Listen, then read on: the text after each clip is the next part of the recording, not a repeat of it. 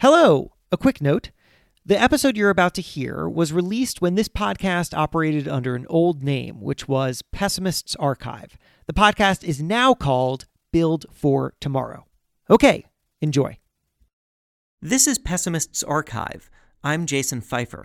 Perhaps you've heard about New York City's great horse manure crisis. It was a straightforward problem, really. In the late 1800s, horses were the city's main mode of transportation.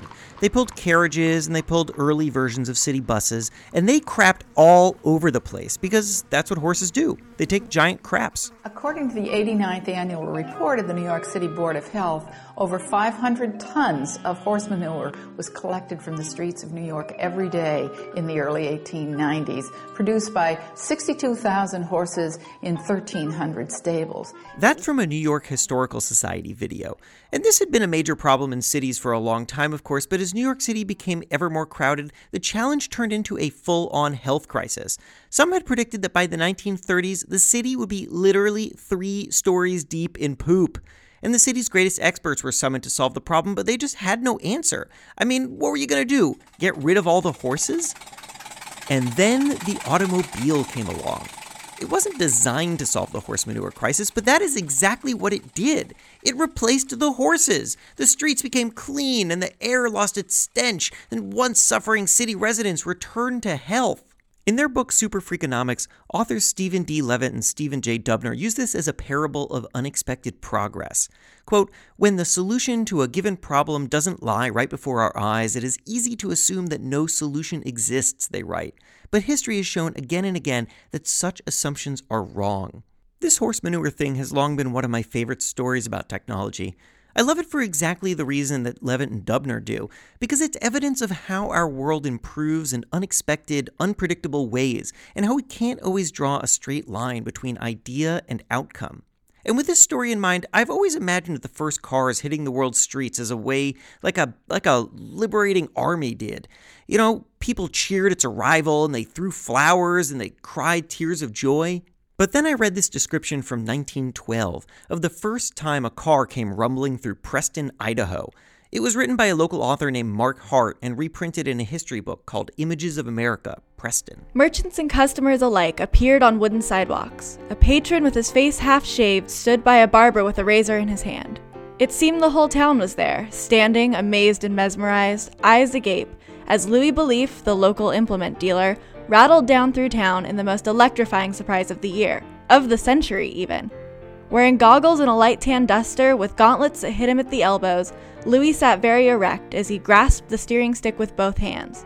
As this strange vehicle rattled by, a young squirt, Ernie Porter by name, shouted in a stentorian voice, Hey Louis, get a horse! Get a horse! Get a horse? Get a horse? What the hell was that young squirt Ernie Porter talking about? So I started looking around, and wouldn't you know it, yelling get a horse at a passing car was totally commonplace back then. It was basically the pessimist rallying cry of the 1900s. And go ahead and Google it, and you'll find all sorts of examples. A 1940 issue of Popular Mechanics, for example, talks about the early days of the car and says, quote, It was back in 1903 when people would line the sidewalks and yell, Get a horse to the benighted operators of horseless carriages stuck in the mud of Main Street. And anyway, worse was said, people called cars the devil wagon. The English philosopher C.E.M. Joad wrote that, quote, Motoring is one of the most contemptible, soul destroying, and devitalizing pursuits that the ill fortune of misguided humanity has ever opposed upon its credulity. He probably said that in an English accent, but anyway, when cars would drive by, people started throwing rocks at them. Drivers started arming themselves with guns in case mobs seized upon them. Laws were passed to practically outlaw cars entirely. Eventually, people began worrying that cars would literally destroy brains. Here's from a 1904 New York Times story headlined The Automobile Brain, which reports on a debate that took place in Paris between a brain specialist and a physician. The brain specialist predicted that motor maniacs will be represented in insane asylums in the near future. There are already a few there, and he contended that many more are about to be confined, though they are driving their cars around unmolested at the present time. It remains to be proved how fast the brain is capable of traveling. And this got me thinking. That old tale of the car replacing the horse and quickly saving us from all its foul downsides, it isn't as simple as it's made out to be. Why were people yelling, get a horse, at the thing that was supposed to liberate them from the horse? So that's what we're going to try to understand this episode. And to be clear, the car is an enormous subject. Its transformational quality cannot be understated, and the fears and objections it triggered were widespread and, let's face it, rooted in varying degrees of reality. I mean, environmental concerns? Very real. The dean of Princeton University in 1925 saying that the car would, quote, make the present generation look lightly at the moral code and decrease the value of the home, end quote, eh, that guy needs to relax. But in order to look at this subject properly, we're not going to try jamming everything into one episode. Today, we're only focusing on the earliest of days, the moment of transition, when the car was so new that, much like the cordless phone and the wireless earbud, it was often referred to by what it lacked. It was the horseless carriage. So let's start by going back to the very beginning of the automobile and the technology that it was built on. The 1897 book Notes on the Motor Car tells what happened when one of the very first inventors of self propelled cars took to the road. The book's author, John Henry Knight, writes this. In 1769, a French army officer named Nicolas Cugnot built a massive three wheeled carriage, installed a steam boiler on the front of it, and drove it down a Paris street. It raced along at three miles per hour, then ran off the road and crashed through a wall, spilling boiling water and hot embers everywhere. So, you know, things got off to a rough start. And across the channel, as more tinkerers began creating early self propelled vehicles, England wanted absolutely none of this. In 1865, the British government passed a law that became known as the Red Flag Act. It mandated that every self propelled vehicle have at least three people in it one to drive, one to serve as an engineer, and a third to walk 60 yards in front of the vehicle waving a red flag at all times. It also limited all locomotives to traveling at 4 miles per hour in the country and 2 in the city, which was way slower than a horse or a bicycle. And now, to be fair, at the time, those laws were targeting steam powered locomotives, which were these crazy tractor sized machines plowing down the street. But they came to squash other kinds of new vehicles as well, because as it turns out, in the early days of automobiles, inventors were tinkering with all sorts of ways to get wheels to roll on their own. So there were three competing technologies. At the beginning, there was steam, there was gasoline or diesel, and, and there was electric. And it was not at all clear which of those was going to win out for quite a while. This is Brian Ladd, an urban historian and author of the book Autophobia Love and Hate in the Automotive Age. And you can still make the case, some historians do make the case, that there was really no good reason why gasoline went out. It was noisier, it was dirtier. In some ways, it was more dangerous, less reliable, particularly compared to electricity. The generally accepted theory, Ladd says, is that gasoline went out just because it was fiercer. There was no big coordinated effort between inventors in America and Europe, but they all eventually came to realize that gas powered cars moved faster than their steam or electric counterparts, and that made them feel powerful and more attractive to the first generation of potential automobile customers. But in England, that satisfaction was hard to find because of those red flag laws I told you about. And so a civilly disobedient inventor stepped forward. You've already heard his name. It's John Henry Knight, the guy we quoted a bit earlier. In 1895, he built what was known as a paraffin fueled vehicle. That's uh, kerosene, as Americans call it, and it ran at 8 miles per hour. Then he drove it around the town of Farnham. A policeman stopped him and ticketed him for not having a license and, you know, not having a guy in front waving a flag. The press just jumped on this, mocking the government for its silly and outdated laws, and even the New York Times jumped in from across the ocean. It wrote, quote, It is very curious that the first step towards the introduction of the horseless carriages in England should have to be the beginning of an agitation against an existing law, end quote. So, oh snap, I guess? Knight himself began leading the agitation. In a letter to the editor of the Morning Post, uh, we have the clipping, but to be honest, we're not exactly sure what newspaper that refers to. He wrote of a petition he'd collected signatures for and had it sent to Parliament. And his words were That the public are not in sympathy with the present state of things is evident. Evident indeed. He was right. The next year, in 1896, the law was changed to raise the speed limit and get rid of the red flag guy. In a celebration, a bunch of car enthusiasts got together in London, a local politician ripped a red flag in half, and they all drove 54 miles to Brighton.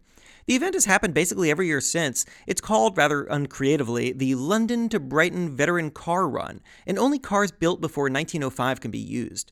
We found some video of what looks like the 1920s, showing a huge crowd gathering to watch some guys roll down the street.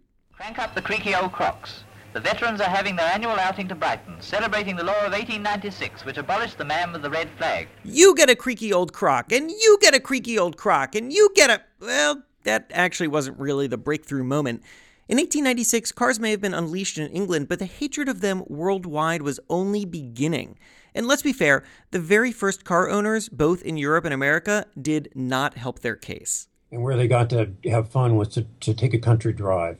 And so you're going out on these country roads that have never had fast vehicles at all, they've had very little traffic at all, that are not paved. So they're creating huge clouds of dust. They're going at terrifying speeds. Um, they're running over, you know, chickens and dogs and occasionally children. Um, usually not on purpose, but some of them are. I mean, Farmers complained, very reasonably, that cars were harming their crops. A 1905 story from the Rochester Union and Advertiser, which was called The Devilish Devil Wagon, pretty good name, described dust being kicked up by cars and settling on vegetables, and oil flowing from the roads down to the bay, where they'd end up in the belly of clams. By 1907, the New York Times was reporting that, quote, farmers declare they will shoot the first automobile driver who does not stop when they signal, end quote. And let's not forget, this wasn't exactly a Tesla quietly cruising down the road. These old things were loud. You know, it's funny, I always imagined people yelling, get a horse, at a car that was just kind of earnestly chugging along. But uh, oh no, this was a time before mufflers. I mean, have you ever heard what one of these old cars sound like? This is from a video of a refurbished Model T, which will give you a sense of the noise.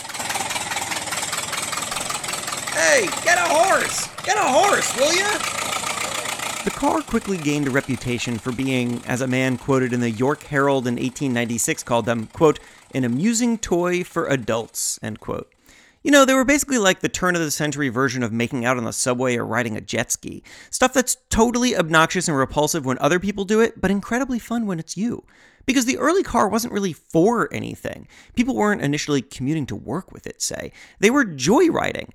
And the earliest advertisements reinforced this. There's an amazing Dewar's ad from 1903 that shows an illustration of three darkly lit people on this crazy vehicle thing that looks more like a snowmobile. And it says, There is no more exhilarating sport or recreation than automobiling. The pleasure of a spin over country roads or through City Park is greatly enhanced if the basket is well stocked with Dewar's Scotch White Label. The culture quickly split. You had car people and you had horse people, and they just hated each other. Farmers threw animal crap at motorists, which, you know, pretty solid irony there considering the whole horse manure crisis thing. They also lined roads with nails or strung wires from tree to tree across roads to stop cars from passing. Both sides started carrying guns. A 1909 German law even allowed drivers to leave the scene of an accident because sticking around and facing an angry mob was just too dangerous. And soon, this stopped being just a rural urban thing. Urban sophisticates were also turning against urban car owners. They saw car people as part of a culture of excess and indulgence, which was deadening ourselves to humanity. Here's what the famous Russian writer Ilya Ehrenburg penned in 1929, responding to news of people being hit by cars. At first, such things were known as catastrophes. Now people speak of accidents. Soon they'll stop speaking altogether. Silently, they'll haul away the victim and silently write down the number. Sentimental neighbors wipe their noses, of course, and philosophically minded people argue about the new peril. Commissions discuss protective laws. But the automobile keeps right on doing its job. It only fulfills its destiny. It is destined to wipe out the world. And that philosopher I quoted earlier, C.E.M. Joad, here's what he once wrote of the car driver. Quote, at the end of the journey, he descends cold and irritable, with a sick headache born of Russian racks. He clamors for tea or dinner, but, lacking both bodily exercise and mental stimulus, he eats without appetite, and only continues to eat because at a motoring hotel there is nothing else to do. It is at such places that the modern fat man is made. It should be added that, that uh, Joad is English, and so there's a peculiarly English notion of the old world and the old rural world in particular, um, where we took our rural walks in our in our tweeds, and that's being destroyed by these people. The car people thought this was all nonsense, of course. In 1904, a German motor journal wrote, quote, "The noble horse, despite all its virtues, still stupider than a motorist, remains untouchable, although it has been proved a hundred times that horses and horse-drawn wagons cause more accidents than automobiles." End quote. So, how did we get from It is destined to wipe out the world. to. Well, here's the traditional answer. It's all thanks to Henry Ford and his Model T that he released in 1908. Ford wasn't the first guy to make a car, of course, but he's known as the first to manufacture at such a scale that cars, for the first time, became affordable to the average person. I believe it was under a, under a thousand dollars a car. Although again, you have to factor in inflation for that to mean anything. But um, ultimately, several times lower than a car had been not very many years before. And so it became affordable for working people um, in the course of the years from 1910 to 20. And then in the 20s, with the prosperity, you get to the point where um, by the end of the 20s, probably half the families roughly in America have a car. And, and then that, you know, it, it grows from there. So basically, the average person is like, the car is the devil wagon. The car is making everyone fat and lazy. The car is. Uh, uh, oh, uh, I can afford to buy one of those things myself. Hang on, I'm uh, just gonna go buy a car. And, and by the way, factoring in inflation, that one thousand dollars back then would have been 23,810 today. So yeah, you know, affordable though not cheap.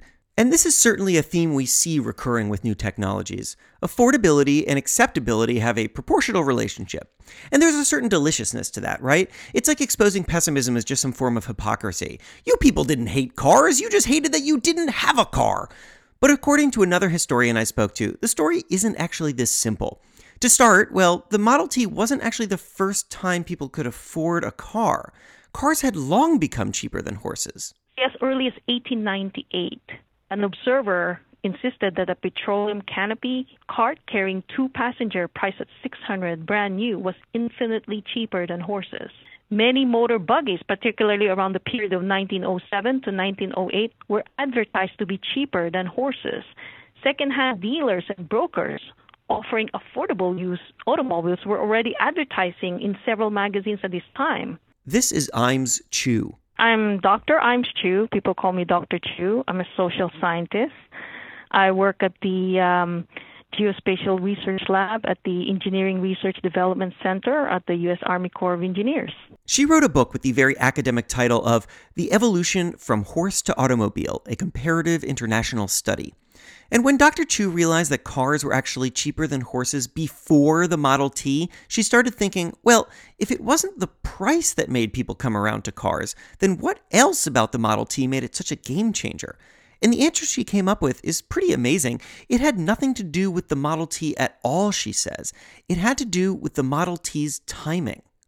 Think back to everything we've discussed in this episode all those fears, all that hatred, all that animal poop. As farmers and early car drivers were squabbling in the streets, the early auto industry was being driven to the brink of bankruptcy. There was just no way to sell a lot of cars in an environment like that, and the industry needed to change how people thought of the car. So, as early as 1902, it began running ad campaigns aimed at softening that image. At first, they just wanted to domesticate the car. They ran images of women and even children behind the wheel, along with quotes from the women saying things like, I have had no trouble operating my new car. The point was to make the vehicles less scary and more welcoming, and just as important, not solely a thing for rich people. It's for families too. Of course, what remains murky is whether this was a form of progressivism, with, you know, images of responsible early tech adopting women far predating the later sexist stereotype of the woman crazy driver, or if it was a kind of patronizing thing like, you know, look, even a woman can drive this thing. Yeah, I'm gonna go with patronizing. That's probably true. But either way, this was just the first step. The second one was more important, and it was this the industry began making the car feel like the horse. For instance, a 1903 old Oldsmobile advertisement suggested that the controls of the vehicle required the same intuitive skill as directing the horse. So they described the wheels as like a pair of reins. And in 1900, a motor car, to make it look more familiar, an inventor attached in the dashboard an imitation of a horse's head, which doubled as a gasoline tank. Dr. Chu has a ton of great examples of this. In another, a 1904 ad described a car as, quote, strong as a giant and sensitive and spirited as a thoroughbred horse. The auto industry had come to realize that their cars may have been more powerful than horses, but horses held a more powerful appeal. People trusted horses, they revered horses, so the car couldn't replace the horse. It had to become the horse. So you have this effort to mimic an, an old established technology, take some of the features in it and incorporate it into this radically new controversial technology in order to assist the public to make that conceptual shift where motion could now come from motor, not just muscle power, but that motor had to look a bit like what they're familiar with, which is the horse. So by the time the Model T came around, this argument had broken through. Yes, the Model T was affordable, and yes, Henry Ford was a manufacturing genius, but the way Dr. Chu sees it, the most important thing Ford did was just time his car correctly. People were ready to accept it, and the car had become horse like. And here I think we can learn something really important about how to help today's and tomorrow's pessimists overcome their unfounded fears. People don't hate new technology necessarily, they hate unfamiliarity. But if you can build a bridge that's comfortable enough, people will eventually cross it. And did people still yell, get a horse, at horseless carriages after the Model T? Yeah, sure, for a while. Old pessimism does die hard. But perhaps one of the last people to yell, get a horse, was, well, here's a New York Times story from April 19th, 1936. It's about a visit that Henry Ford made to Washington, Pennsylvania. He was picked up in a Lincoln limousine by Dr. Ralph Hutchison, president of Washington and Jefferson College. And this is what Hutchison told the paper. I happened to notice an old Model T Ford of the vintage of about 1915. It had stopped and two men were trying to crank it. It had no fenders and was just about a wreck. I thought it belonged to some of the college students and called it to Mr. Ford's attention. As we passed, Mr. Ford lowered the window and called out, Get a horse! The paper went on to report that, quote, Dr. Hutchison said Mr. Ford appeared to get a real kick out of his joke. And kick is in scare quotes for some reason. I don't know. Anyway, Henry Ford would have likely gotten a real kick from this commercial his company would run 38 years later in 1974. If the gasoline shortage has got you scared, partner, get a horse. Your Ford dealer has three little thoroughbreds named Pedal, Maverick, and Mustang, too. And there's no coincidence that so many cars like that are named after horses. Get a horse indeed. A final note here. Of course, it's impossible not to look back on all of this and think about driverless cars, the big new change in transportation that we're all about to face. Right now, they're mostly confined to small experiments out in the world and a lot of big talk from Silicon Valley types, but eventually they'll be rolling up next to us on the highway, likely leading to a lot of freakouts. The people who love driving are already saying, we'll never go for these self driving cars because we all love to drive. Um, so it will take a sufficient number of us who don't actually love to drive, and I think that sufficient number may already be around. Um, but that will in, in then create clashes. Um, and so it'll be the reverse of 100 years ago in some ways, um, in the getting rid of that thrill of motoring. How do we get that out? Perhaps driverless cars will first become championed by a group of people for whom the road is now inaccessible anyway the elderly, the disabled, even children. But Dr. Chu says that the conversations of the past may also show us a way forward. Because one of the things that people loved about the horse and feared giving up is something that driverless cars now promise to give us back. When they were transitioning out of the uh, from became motorized from uh, this so-called muscle to motor power, a lot of the argument is that, well, I can fall asleep and the horse will take me home.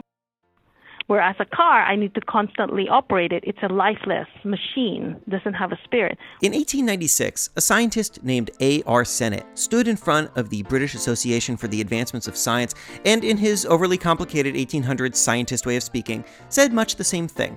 And here it is quote, we should not overlook the fact that the driving of a horseless carriage calls for a larger amount of attention, if not skill, upon the part of the driver than it is necessary in regard to horse drawn conveyances, for he has not the advantage of the intelligence of the horse in shaping his path, and it is consequently incumbent upon him to be ever watchful of the course his vehicle is taking. Which is to say, basically, the horse knows what it's doing and the car doesn't, and uh, that could cause some problems. And now, more than 100 years later, you hear the exact reverse argument coming out of driverless car advocates like Elon Musk. The driverless car is about safety, they say. It takes human error off the road. Fall asleep, and it really will take you home. Funny enough, though, even when cars did begin to overtake horses, some people continued to look for that passive driving experience in cars, early cars. Remember that 1904 New York Times story called The Automobile Brain from the beginning of the episode, where a brain specialist said that motor maniacs might end up in the insane asylum? It went on to wonder when a brain traveling in a fast car would just shut off. Is it 80 miles per hour? It asked. Is that when a human brain goes totally blank and a car would just be left to run on its own? If so, the article said, well, maybe that's not so bad. Here is actually what the author wrote. If this is true, it must be said that automobiles run remarkably well alone and without the aid of a guiding brain, for even at their best speed, not more than 20% of them meet with accidents, and a large percentage of these are due to defective machinery. Now, okay, that is literally crazy talk. If 20% of cars were crashing at 80 miles per hour, nobody would say that's running remarkably well. But do you see where we're going here? What perhaps we've wanted all along? Maybe 50 or 100 or 200 years from now, when people look back on the history of transportation, the human controlled vehicle will just be a blip, a short anomaly between a self guided horse and a self guided car. That may be what we've always wanted. And the earliest car pessimists couldn't have seen that coming, of course, but imagine if they did. Imagine if they were told, hey, listen, this is just part of our evolution. We are building a better horse. It will have problems, yes, and we won't solve all of them immediately, but it will get you home, we promise, and it will not poop in the streets. That's our episode. And before anything else, I want to tell you about the archival readers you heard in this show. They all work at thedrive.com. It's an awesome site about all things automotive, car tech, auto news, in depth vehicle reviews, and more. I thought they were a great fit for this episode, so I just sent them all the quotes and I said, go nuts! And what you heard was the result. So fun. So thanks, guys. The readers were Devin Altieri, Christian Gilbertson, Eric Gorez, Kate Knoll, Michael Spinelli. Thanks also to Mike Guy, Heather Sherino, and Aaron Brown over there. And a special shout out again to Gorez for pulling it all together. My wife, Jennifer Miller, also made a little cameo in this show, though to be clear, she doesn't work at The Drive. Again, that is thedrive.com. Check it out. I'd also like to strongly advise that you check out the books by our two historians in this episode, both of which I relied heavily on. Again, they are The Evolution from Horse to Automobile, a comparative international study by Imes Chu, and Autophilia, Love and Hate in the Automotive Age by Brian Ladd. We'll have links to both of them, as well as to a lot of the articles referenced in this episode at our website, pessimists.co. That is P E S S I M I S T S dot C O. Pessimists Archive was created by Louis Anslow. This episode was produced by Louis as well as Jennifer Ritter, and we were edited by Chris Cornelis. We'd love to know what you think of the show, so please email us at pessimistsarchive at gmail.com and be sure to follow us on Twitter at pessimistsarc, that is P E S S I M I S T S A R C, where Louis is always tweeting out amazing little snippets of old pessimism. And as always, if you haven't already, please subscribe to Pessimists Archive wherever you get your podcasts and leave us a very not pessimistic review on iTunes, which helps us reach more people. A special shout out to archive.org, where we find a lot of our archival materials, and to my neighbors Tom and Meg, who let me use their spare office to record parts of this podcast when my apartment gets too busy. Thanks, guys. Our next episode is going to be about the umbrella.